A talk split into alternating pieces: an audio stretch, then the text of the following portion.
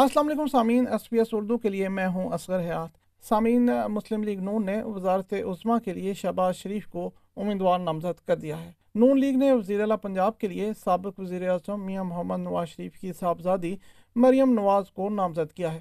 مسلم league نون کی ترجمان مریم اورنگزیب نے اس بات کا اعلان اپنے سوشل میڈیا اکاؤنٹ پر کیا۔ سامعین، پاکستان میں عام انتخابات کے بعد حکومت سازی کے لیے جوڑ توڑ اور سیاسی ملاقاتوں کا سلسلہ جاری ہے۔ منگل کی شب مسلم لیگ کاف کے صدر چودھری شجاعت حسین کی رہائش گاہ پر سیاست دانوں کی ایک بڑی بیٹھک ہوئی، جس میں مسلم لیگ نون کے صدر شہباز شریف، پیپلز پارٹی کے شریک chairman Asif Ali Zardari, M Q M Pakistan کے convener Khalid Maqbool Siddiqui, chairman senate Sadiq Sanjrani استقام Pakistan party کے صدر عبدالعلیم خان اور دیگر رہنماؤں نے شرکت کی۔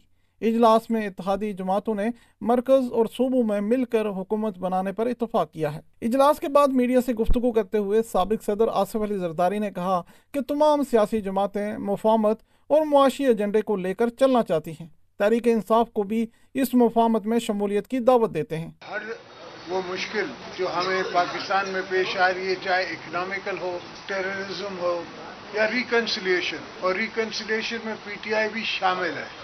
یہ نہیں ہے کہ ہم چاہتے ہیں کہ پی ٹی آئی ریکنسلیشن میں نہ آئے۔ اکنامک ایجنڈا ہمارا کامن ہو۔ ہر چیز کامنالٹیز لے کے ہم چلیں اور پھر جا کے میاں صاحب کے گھر کو اور دوسرے دوستوں کو ہم کامیاب کرائیں تاکہ پاکستان کو کامیاب کرائیں۔ سابق وزیر اعظم شہباز شریف نے کہا کہ یہ وقت اختلافات ختم کر کے ملک کو آگے لے کر چلنے کا ہے۔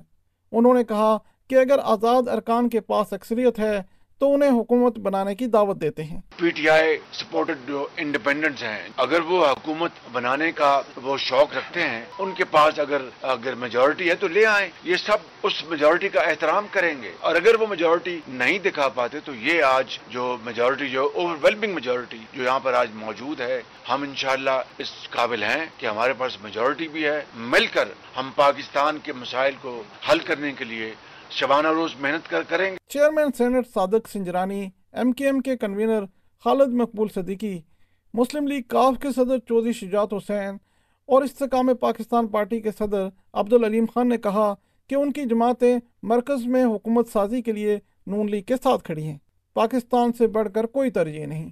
قبل ازیں پیپلز پارٹی کی سینٹرل ایگزیکٹو کمیٹی کے اجلاس میں فیصلہ کیا گیا کہ پیپلز پارٹی ملک کے وسیع تر مفاد میں وفاق میں حکومت سازی کے لیے مسلم لیگ نون کی مدد کرے گی۔ اجلاس کے بعد پریس کانفرنس کرتے ہوئے chairman People Party Bilawal Bhutto Zardari نے کہا کہ پیپلز پارٹی وزارت عثمہ کے لیے نون لیگ کے امیدوار کو ووٹ دے گی، لیکن وفاق میں وزارتیں نہیں لے گی۔ انہوں نے کہا کہ پاکستان پیپلز پارٹی کے پاس وفاق میں حکومت سازی کا مینڈیٹ نہیں۔ نون لیگ واحد جماعت ہے جس نے مرکز میں حکومت میں شمولیت کی دعوت دی Muslim League Nawaz, who is the only political party in the National Assembly who have reached out to the Pakistan People's Party and invited us to join their government. The Pakistan People's Party has decided that while we are unable or not in a position to join the federal government ourselves, nor would we be interested in taking ministries in such a setup. Peoples Party کے ذرائع کا کہنا ہے کہ Peoples party Sindh اور بلوچستان میں حکومت بنائے گی۔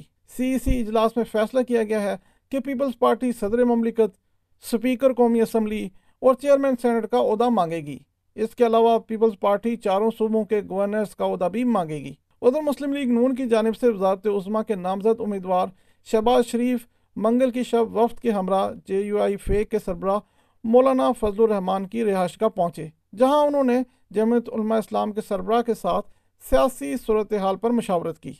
سامعین، پاکستان تحریک انصاف نے مرکز اور پنجاب میں مجلس ویدت المسلمین کے ساتھ اتحاد کرنے کا فیصلہ کیا ہے۔ پارٹی کے مرکزی سیکٹریٹ میں پریس کانفرنس کرتے ہوئے پاکستان تحریک انصاف کے سیکٹری اطلاعات رعوف حسن نے کہا کہ بانی P T I Imran Khan نے مرکز اور پنجاب میں مجلس ویدت المسلمین کے ساتھ اتحاد کی منظوری دی ہے۔ رعوف حسن نے مزید بتایا کہ عمران خان نے کے پی میں جماعت اسلامی سے اتحاد کی منظوری دی ہے۔ ہماری دو پارٹیز کے ساتھ انہوں نے اپروول کی ہے۔ سینٹر میں اور پنجاب میں ہم ایم ڈبلیو ایم کے ساتھ کولیشن بنائیں گے۔ اور کے پی میں ریزروڈ سیٹس کے لیے ہم جماعت اسلامی کے ساتھ کولیشن بنائیں تو یہ بھی ان کے فیصلے ہیں یہ بھی ہم امپلیمنٹ کریں گے۔ وہ آلریڈی انفیکٹ اس کے اوپر ہم نے کام شروع کر دیا ہے۔ تحریک انصاف نے وزیر اعلیٰ خیبر پختونخوا کے لیے علی امین گنڈا پور کو نامزد کیا ہے۔ اڈیالہ جیل میں صحافیوں سے غیر رسمی گفتگو کرتے ہوئے بانی P T I Imran Khan نے کہا کہ انہوں نے وزیر اعلیٰ کے پی کے کے لیے صوبائی صدر علی امین گنڈاپور کو نامزد کیا ہے۔ انہوں نے کہا کہ وزیر اعظم کے لیے ابھی کسی نام پر اتفاق نہیں ہوا۔ عمران خان نے کہا کہ M Q M Peoples Party اور نون لیگ سے کوئی بات نہیں ہوگی۔ وکیل علی ظفر نے عمران خان سے ملاقات کا احوال کچھ یوں بتایا۔ انہوں نے سب سے پہلے تو کہا، قوم نے ایک بہت بڑا مینڈیٹ دیا ہے اور اس مینڈیٹ کی حفاظت کرنا، اس کو آگے لے کے جانا اب ہمارا فرض ہے۔ انہوں نے ہدایت کی ہے پی ایم ایل این اور پیپلز پارٹی ہے اور ایم کیو ایم ہے۔ ان کے علاوہ باقی ساری جو جماعتیں ہیں پاکستان کی، ان کے ساتھ مذاکرات کریں۔ جہاں جہاں حکومت بنانی ہے ہم نے، جس سینٹر پہ ہو پروونس میں ہو، اس کے اوپر کام شروع کر دیں۔ پیپلز پارٹی نے علی امین گنڈا پور کی بطور وزیر اعلیٰ خیبر پختونخوا نامزدگی کو تنقید کا نشانہ بنایا ہے۔ پیپلز پارٹی کے رہنما فیصل کریم کنڈی نے کہا ہے کہ نو مئی میں ملوث شخص وزیر اعلیٰ خیبر پختونخوا کا امیدوار کیسے بن سکتا ہے؟ پی ٹی آئی کے جو آزاد ان کا یہ اپنا ایک پروگیٹو ہے کہ جس کو بھی اپنا لیڈر آف دی ہاؤس یا سی ایم جو ہے وہ نامینیٹ کرتے ہیں۔ علی امین گنڈاپور صاحب کو انہوں نے نامینیٹ کیا ہے ایز اے سی ایم کے پی تو میرا سوال یہ ہے ریاست سے کہ جو لوگ نو مئی میں ملوث تھے وہ سی ایم کینڈیڈیٹ بن سکتے ہیں۔ اگر وہ بن سکتے ہیں تو پھر نو مئی کے کیس پہ جو ہے پھر غور کیا جائے۔ کیونکہ جو نو مئی میں ملوث ہے ہمیں تو یہ کہا گیا تھا کہ نو مئی میں ملوث ہے ان کے ساتھ جو ہے نپٹا جائے گا۔ تو نمٹنا اگر چیف منسٹری ہے تو پھر نو میں جو ملوث تھے اس کے اوپر بھی بڑا کوشچن مارک ذرائع کا کہنا ہے کہ ایم ڈبلیو ایم نے خواتین اور اقلیتوں کی مخصوص نشستوں کی ترجیح فہرست الیکشن کمیشن میں جمع نہیں کروائی۔ تحریک انصاف کے ایم ڈبلیو ایم کے ساتھ اتحاد کی صورت میں خواتین اور اقلیتوں کی مخصوص نشستیں حاصل نہیں کر سکے گی۔ واضح رہے کہ پاکستان میں آٹھ فروری کو عام انتخابات ہوئے تھے۔ عام انتخابات کے نتیجے میں پاکستان تحریک انصاف کے حمایت یافتہ آزاد اراکین نے قومی اسمبلی میں سب سے زیادہ نشستیں حاصل کی ہیں۔ لیکن پارٹی الیکشن کلعدم ہونے کے باعث پارٹی رجسٹریشن بحال نہ ہونے سے تحریک انصاف کو مشکلات کا سامنا ہے۔ سامعین، الیکشن کمیشن کی جانب سے جاری نتائج کے مطابق قومی اسمبلی میں آزاد اراکین ایک سو ایک نشستوں کے ساتھ سیر فہرست ہیں۔ مسلم لیگ نون پچہتر نشستوں کے ساتھ دوسری، پیپلز پارٹی چون نشستوں کے ساتھ تیسرے نمبر پر ہے ایم کیو ایم کی سترہ، جمعیت علماء اسلام کی چار، مسلم لیگ کاف کی تین، استحکام پاکستان اور بلوچستان نیشنل پارٹی کی دو دو نشستیں ہیں۔ مختلف سیاسی جماعتوں کی جانب سے عام انتخابات میں دھاندلی کا الزام عائد کیا گیا ہے۔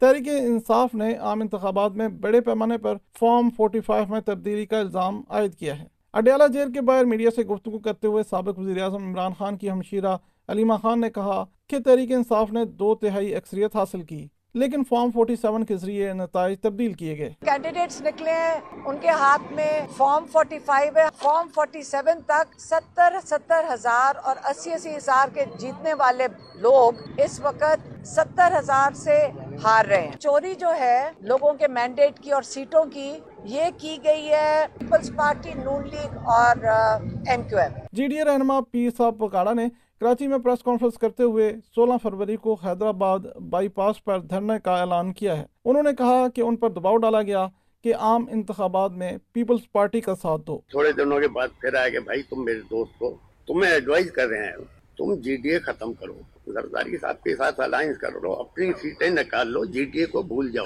میں نے کہا، یار بات سنو، میری کمٹمنٹ ہے۔ کہا تم پھر سن لو جی ڈی اے کے سامنے زیرو لکھا ہوا ہے۔ ادھر جمعیت علماء اسلام نے بھی عام انتخابات کے نتائج پر تحفظات کا اظہار کیا ہے۔ ترجمان جمعیت علماء اسلام فے کا کہنا ہے کہ انتخابی نتائج پر تحفظات ہیں۔ بندر بانٹ کی گئی۔ ہمیں دیوار سے لگایا گیا۔ مولانا فضل الرحمان کی زیر صدارت جے یو آئی کی مرکزی مجلس عملہ کا اجلاس اسلام آباد میں ہوا، جس میں ارکان کی جانب سے اپوزیشن میں بیٹھنے کی تجویز دی گئی۔ دوسری جانب راول پنڈی پریس کلب میں پریس کانفرنس کرتے ہوئے ایکس سروس مین سوسائٹی کے chairman lieutenant general retired Abdul Qayyum Khan کا کہنا ہے کہ پی ٹی آئی الیکشن نتائج تسلیم کرے۔ افواج پاکستان اور عدلیہ کو بدنام نہ ہونے دیا جائے۔ اگر نتائج پر تحفظات ہیں تو متعلقہ فورمز موجود ہیں۔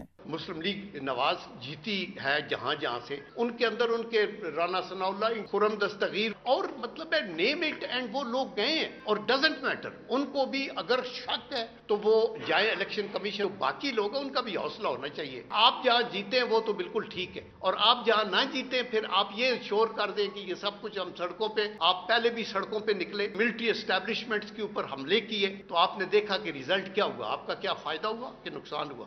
سامعین، الیکشن کمیشن کی جانب سے عام انتخابات میں کامیاب امیدواروں کا نوٹیفیکیشن جاری کرنے کا سلسلہ جاری ہے۔ منگل کے روز الیکشن کمیشن کی جانب سے این اے ایک سو اٹھائیس لاہور سے استحکام پاکستان پارٹی کے اون چودھری اور این اے گیارہ شانگلہ سے مسلم لیگ نون کے امیر مقام کی کامیابی کے نوٹیفکیشن جاری کیے گئے۔ الیکشن کمیشن کی جانب سے اب تک سات حلقوں سے کامیاب ہونے والے امیدواروں کے نوٹیفکیشن جاری کیے گئے ہیں۔ اسلام آباد کے تینوں حلقوں سے تحریک انصاف کے حمایت یافتہ آزاد امیدواروں نے الیکشن کمیشن کی جانب سے کامیابی کے نوٹیفکیشن چیلنج کر دیے ہیں۔ این اے چھیالیس سے عامر مغل این اے سینتالیس سے شعیب شعین این اے اٹھتالیس سے علی بخاری نے مسلم لیگ نون کے انجم وکیل طارق فضل اور آزاد امیدوار راجہ خرم نواز کی کامیابی کے نوٹیفکیشن چیلنج کیے ہیں۔ اسلام آباد ہائی کورٹ نے الیکشن کمیشن کو نوٹس جاری کرتے ہوئے کل تک رپورٹ طلب کر لی ہے۔ سامعین، اسلام آباد ہائی کورٹ نے لاپتہ افراد کی بازیابی کیس میں نگران وزیر اعظم انوار الحق کاکڑ کو آئندہ سماعت پر ذاتی حیثیت میں طلب کر لیا ہے۔